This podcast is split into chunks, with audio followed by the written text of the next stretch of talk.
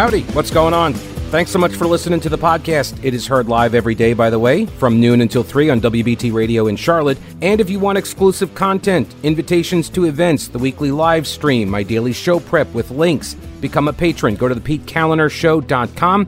This podcast is also supported by North Carolina businesses, so please consider supporting them. Try not to skip through their short ad. Make sure you hit the subscribe button to get every episode for free right to your smartphone or tablet. And thanks so much for your support.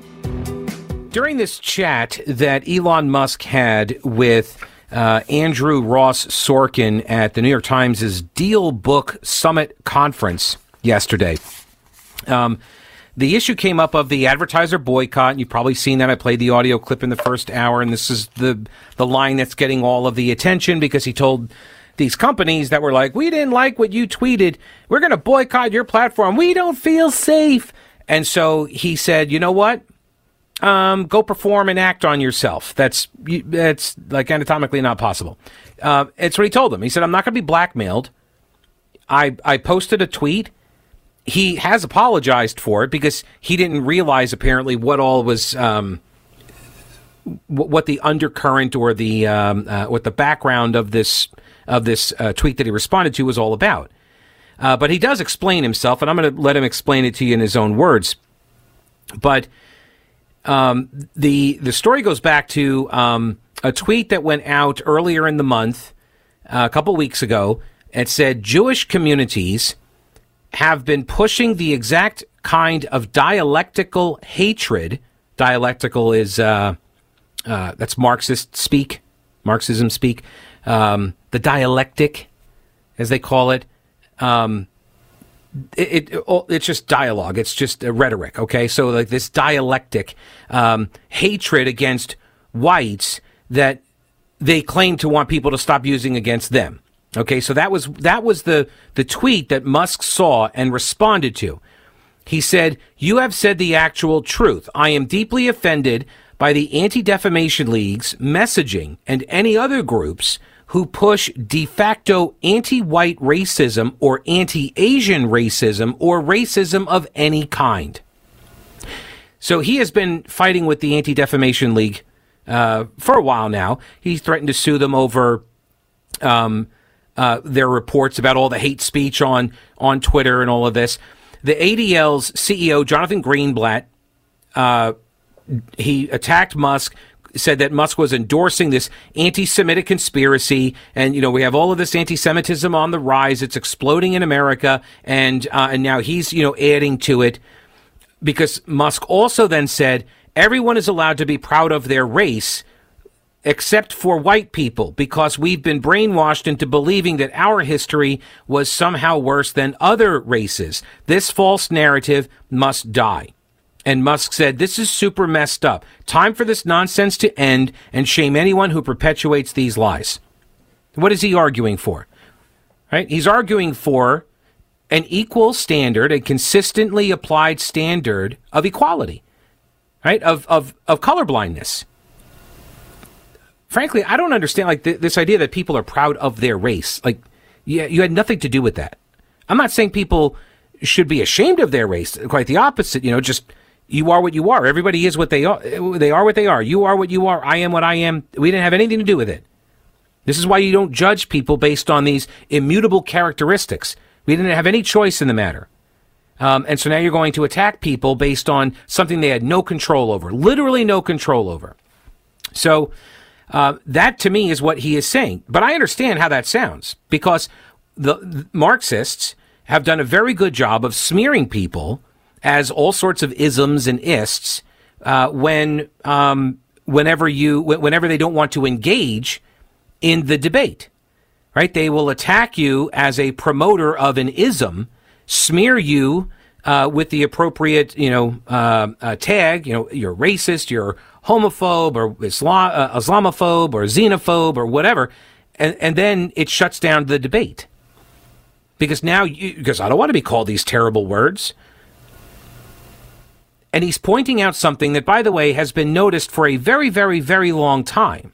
That if we are, if we are advancing, if, we, if the whole point when I was growing up was to advance to an equal, um, colorblind society where people are not judged by the color of their skin, but by the content of their character. If that's the society that we are trying to advance towards, and I thought we were, again, I was born, uh, grew up in the 80s and 90s, and uh, back then it was the United Colors of Benetton uh, uh, generation where this was like, this is everything that the that the hippie boomers fought for. This is what they wanted.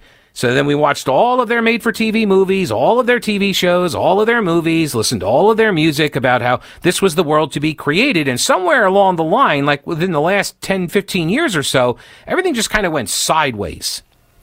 And uh, now you've got people that are like, well, wait a minute, I thought we were all trying to go towards this goal, and now we've been derailed into some other goal, which is no, no, no, we have to hyper focus on these things now. And we have to hold people collectively guilty for sins of people that lived hundreds of years before and have zero relationship to me or you or anybody alive today. We didn't do those things. They, people back then did those things. And what do we hear? Which is kind of ironic. Like during the uh, this uh, Israel Hamas uh, war, we're hearing people of the left. We're hearing the collectivists, the Marxists, and they're saying, and the Islamists, they're saying uh, no collective punishment against the people of Gaza, against Palestinians, for the sins committed by Hamas. If we can really even call them sins, we're not really sure. Do you have any actual evidence that they killed all those people? But anyway, um, that's that's been their position. No collective punishment. Yet, in in our society, that is precisely what they are advocating. And this is precisely what Musk is pushing back against. But this is what raised all of the all of the furor, no pun intended, raised all of the commotion and it prompted Disney to say we're not going to advertise on Twitter anymore. We, we we don't know if it's a safe space for us. Yeah. So the um, the tweet then prompts Musk to apologize, uh, and he did so again um, at this event, and I've got the audio clip. It runs about two minutes, so probably yeah, I'll wait till after the uh, uh, after the break to play it for you. And he explains it pretty well, I thought. Um, the tweet provoked immediate and strong backlash. Tweets condemning Musk's reply as a white supremacist conspiracy theory poured in, while anti-Semitic support for him erupted. The Atlantic uh, publication uh, put out an essay ripping him called Elon Musk's Disturbing Truth. Uh, the watchdog publication Media Matters. Why are you quoting Media Matters? It is a hack of an organization. It is awful. They're terrible people at a trash publication. It's a it's a it's a political hack farm masquerading as some sort of news operation. Um, the CEO of of X, Twitter, um, Linda Yaccarino posted a tweet that seemed to respond to the controversy, saying uh, X's point of view has always been very clear that discrimination by everyone should stop across the board. I think that's something we can and should all agree on. When it comes to this platform, X has also been extremely clear about our efforts to combat anti Semitism and discrimination. There's no place for it anywhere in the world. It's ugly and wrong, full stop. So uh, here is Elon Musk's response to uh, the uh, the hullabaloo uh, over the uh, the tweet that he made that people said that's anti-Semitism. Of all the posts I've done on the platform, I think there might be thirty thousand or something like that. Right. Once in a while, I will say something foolish, and I have, and I would certainly put uh, that comment um, that you said the actual truth uh, in, among perhaps one of the most foolish, if not the most foolish thing I've ever done on the platform. Um, I, I, and I did do my best to clarify uh, afterwards that, uh, you know, I, I, certainly do not mean anything anti Semitic in that. Um, the, the nature of the criticism was simply that um, the Jewish people have been persecuted for thousands of years. There is a natural affinity, therefore, uh, for persecuted groups. Um, this has led to the funding of organizations that uh, essentially promote any persecuted group or any group with the perception of persecution. This includes radical Islamic groups. Everyone here has seen the, the, the massive demonstrations mm -hmm. for Hamas in every major city in the West. That should be jarring. Well, a, a, a number of those organizations received funding f- from prominent people in the Jewish community. Right. They didn't expect that to happen.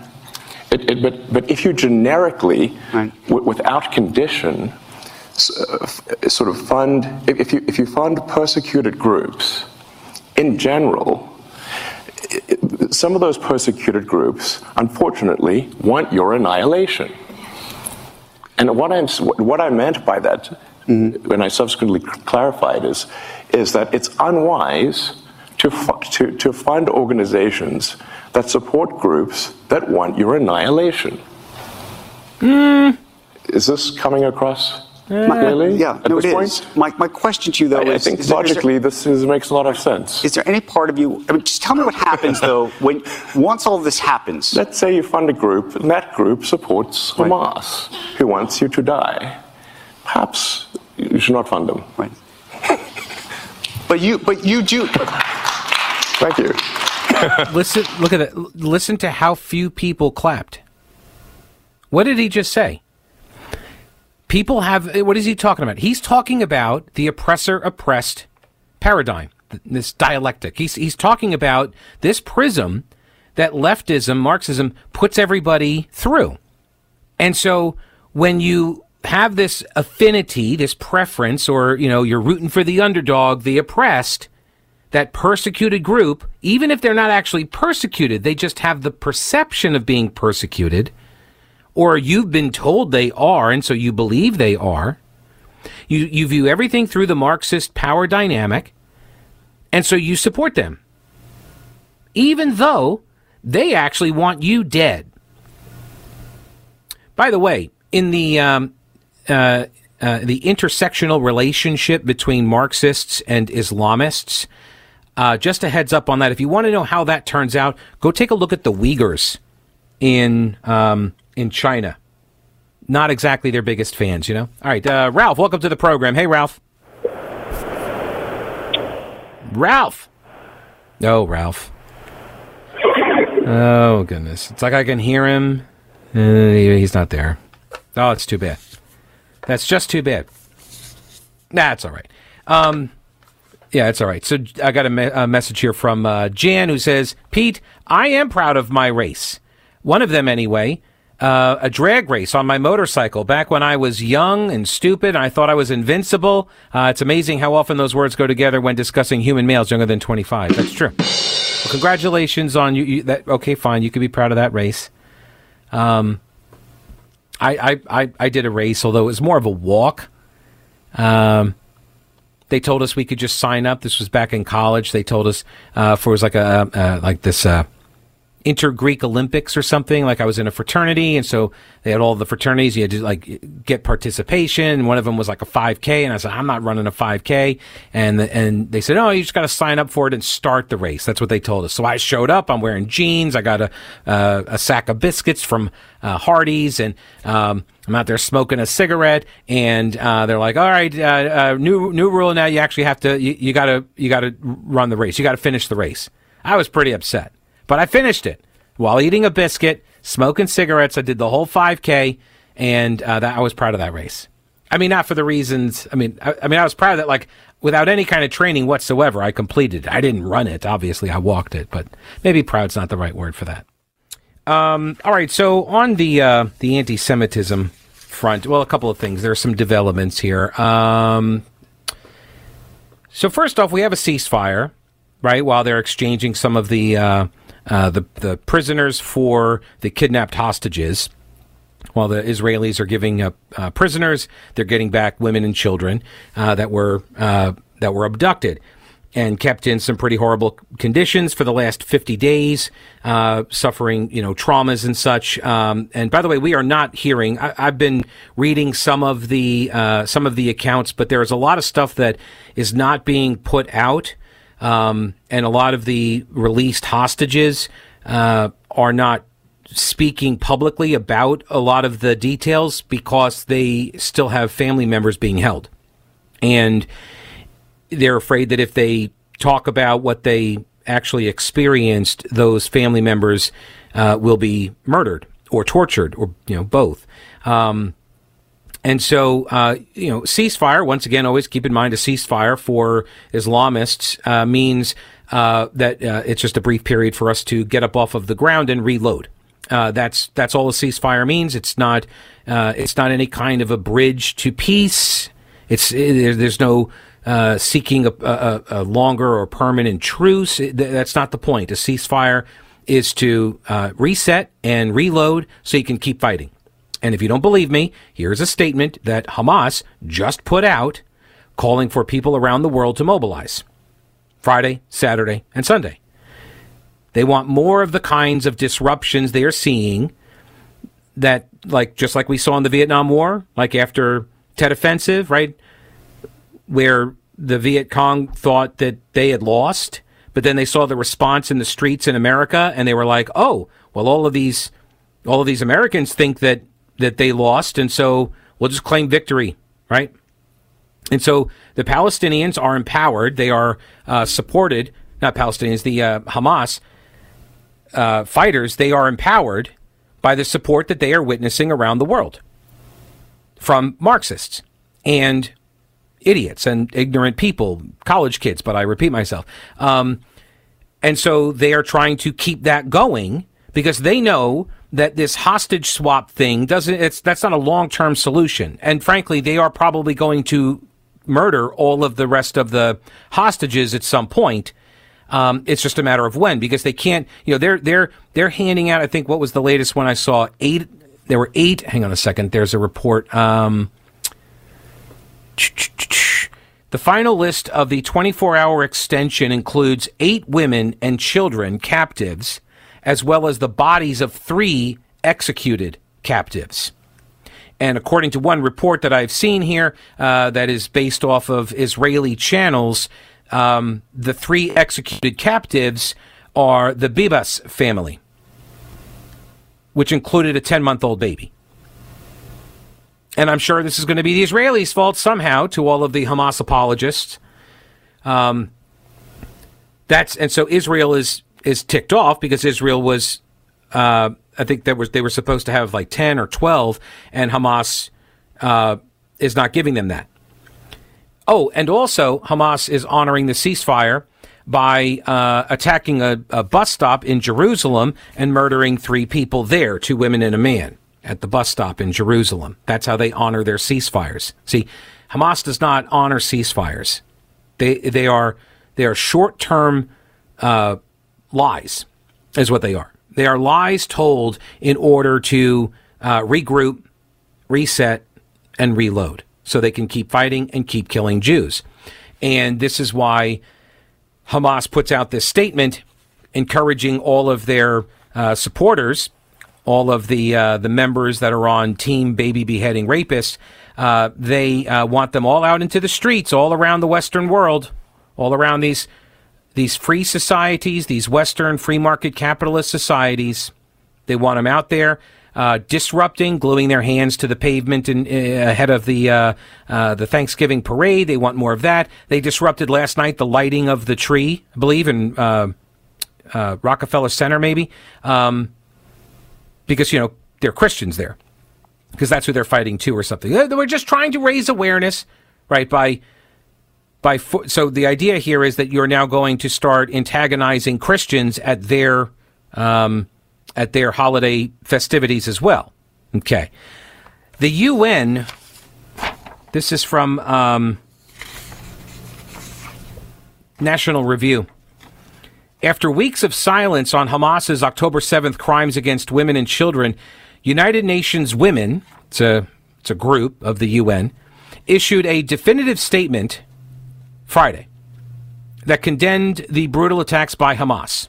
So better late than never, right? I guess it took um you know, what, 7 weeks, 8 weeks.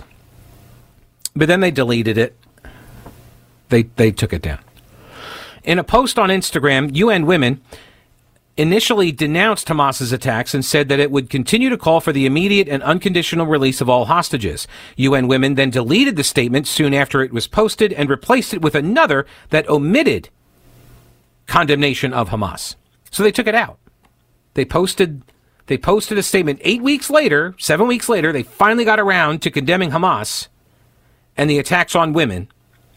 And then they immediately took it down and replaced it with a watered down version that did not condemn Hamas. UN Women has faced mounting pressure from Jewish women's organizations who say that the organization's response to the October, October 7th attacks has been skewed at best. In October, UN Women uh, waited days to publicly comment on the attack. And when the organization did comment on the quote situation in Israel, it called for increased humanitarian aid and fuel for Gaza. It began to advocate for a permanent ceasefire immediately and said nothing of the violence that Hamas had committed against women, which, if your organization is called UN Women, I'm thinking mm, should be in your wheelhouse. Make a comment on that. What do you think? The UN's leading women's body is now spearheading its annual 16 day campaign to bring attention to gender based violence. And so what they're chalking this up to is a mistake by their comms team, their social media comms team. They were managing multiple campaigns. It was a very busy time. They got their 16 days of activism, and we we put that post up there, and uh, that was our mistake, and so we took it down, and then we fixed it and put it back up.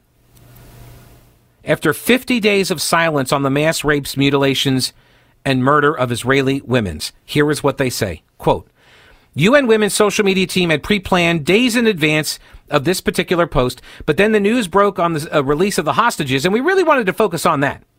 UN Women has condemned the attacks by Hamas and the de- well, but then they deleted it and the deaths of Israeli civilians from the beginning, as well as called for the release of hostages. We will continue doing so until the conflict ends. We have also called for uh, all allegations of gender based violence to be rigorously investigated, prioritizing the rights, needs, and safety of those affected. UN Women has made no other statements in support of Israeli women and children, barring occasional references to civilian deaths in the organization's many appeals for humanitarian aid to Gaza. So they keep making these appeals for money and support for Gaza, and then they'll throw in stuff about civilian casualties, you know, on both sides, you know, good people on both sides kind of a thing. And then there is the UNRWA, the United Nations Relief and Works Agency, UNRWA, UNRWA, I believe is how it's pronounced. Finally, we have countries that are freezing funding for this completely corrupted, co opted group. All right. Do the current world events have you wondering whether we are teetering on the edge of catastrophe? Are you concerned it's going to reach our shores? Okay. So what are you doing about your concerns? Let me help. Carolina Readiness Supply at carolinareadiness.com. Whether you're looking to expand your emergency preparedness supplies or you have no idea where to even begin, Carolina Readiness Supply can help you. Food, water purifiers, tools, first aid kits, instructional materials, camping and hiking supplies even, because being prepared is just smart. Carolina Readiness Supply has 2,000 square feet of supplies and educational materials that you'll need for any kind of emergency. In Waynesville and always at carolinareadiness.com, veteran owned Carolina Readiness Supply. Will you be ready when the lights go out? National Review Ari Blaff writes Germany announced that it would be freezing funding to the United Nations Relief and Works Agency, otherwise known as the UNRWA or UNRWA, a body specifically dedicated to Palestinian refugees, amid reports that UNRWA uh, has distributed anti Semitic material, incited violence, and had alumni who participated in the October 7th atrocities in Israel. no, really? The UN schools did that? They got people involved in their schools that are that were part of October 7th? Get this. One of the kids that was released, one of the hostages, the Israeli kid, I think he's like 12 years old. He's the one who says that he uh, was forced at gunpoint to watch the Hamas snuff films. They made him watch their GoPro videos and they would use that as punishment if any of the kids cried or uh, were loud or what made any noises. They that was that was the threat of the punishment was that they would put you in front of this TV and they would put on all of their their murder videos. Um, he says he was kept at the, uh, I believe it was he that was in the attic. He was kept in an attic away from all of the kids of the homeowner. So they stuck him in a house. The homeowner, uh, this Palestinian guy, I believe, um, I, well, I don't know anything if, if, about his wife, but he, the, the man had like 10 kids. They were all downstairs, and uh, the hostage kid was up in the attic. And apparently, uh, the guy was a teacher at one of these schools. These are the UN schools. Berlin has contributed nearly a billion dollars to UNRWA in the last five years, making it the single largest donor to the agency, which has come under renewed scrutiny since the Israel Hamas war began for its record of failing to prevent foreign aid from falling into the terror group's hands. Uh, this is coming from all quarters, by the way, in Germany. Max Lucks of the Green Party said, quote, not a single cent from Germany should reach teachers who glorify the terror of Hamas. Look, I've been talking about this for 20 years. They've been cranking out these kinds of educational products, these materials for Palestinian kids to consume. And that's been 20 years. That's what we're looking at now. You got two generations minimum that have been taught there is no better glory than to die killing Jews. They are trained in this. This is what they are steeped in. And the UNRWA is part of the reason why. Last Tuesday, the European Union similarly moved to withhold 39 million euros from dozens of Palestinian nonprofits, including UNRWA, demanding the groups provide procedures and tools used to enforce the contractual obligations stemming from the restrictive measures and anti-incitement clauses in the contracts. At least two of these NGOs have been accused by an official of engaging in, quote, incitement of hatred.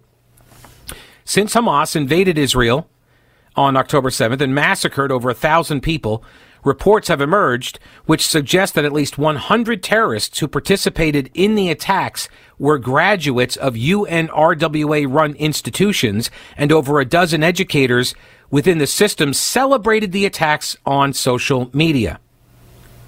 One of them, Rawia Helles, the director of a training center in a town in the southern part of Gaza, applauded the depraved acts of Palestinian terrorists, calling one operative a hero and prince for his actions. A U.S. ambassador to the United Nations, Nikki Haley, led an effort to cut U.S. funding to UNRWA after reports emerged that schools run by the organization were distributing anti Semitic books to school children. The funding was, though, renewed under President Joe Biden. Meanwhile, in North Carolina, the Democratic Party tried to get a Jewish caucus going. They met all the criteria to have a caucus. In the Republican Party, they call them conferences. In the Democrat Party, they call them caucuses. And so they wanted to set up a Jewish caucus, and they got blocked from doing so. I mentioned this a couple of weeks ago. The fallout continues, though. Um, it was a 17 no, 16 yes vote, but there were 17 abstentions because some of the top leaders in the North Carolina Democratic Party did not want to weigh in on it. And according to uh, the head of the Progressive Caucus, a guy by the name of Ryan Jenkins of Durham, he said that all of those abstentions would have been no votes. Or, uh, yeah, they would have been no votes. But they didn't want to go on the record opposing the creation of a Jewish caucus. So he's accusing the Democrat Party leadership of being cowards. And he said, if the Democratic Party caves in and does this, creates a Jewish caucus, then that's the end of the Democrat Party. We're not Democrats. We're the Jewish caucus. We're a Zionist group because they control everything. I'm wondering, are there going to be boycotts of the Democrat Party? Maybe progressive caucuses? He did apologize, by the way, to anybody who misinterpreted what he said. I'm sorry if you got offended.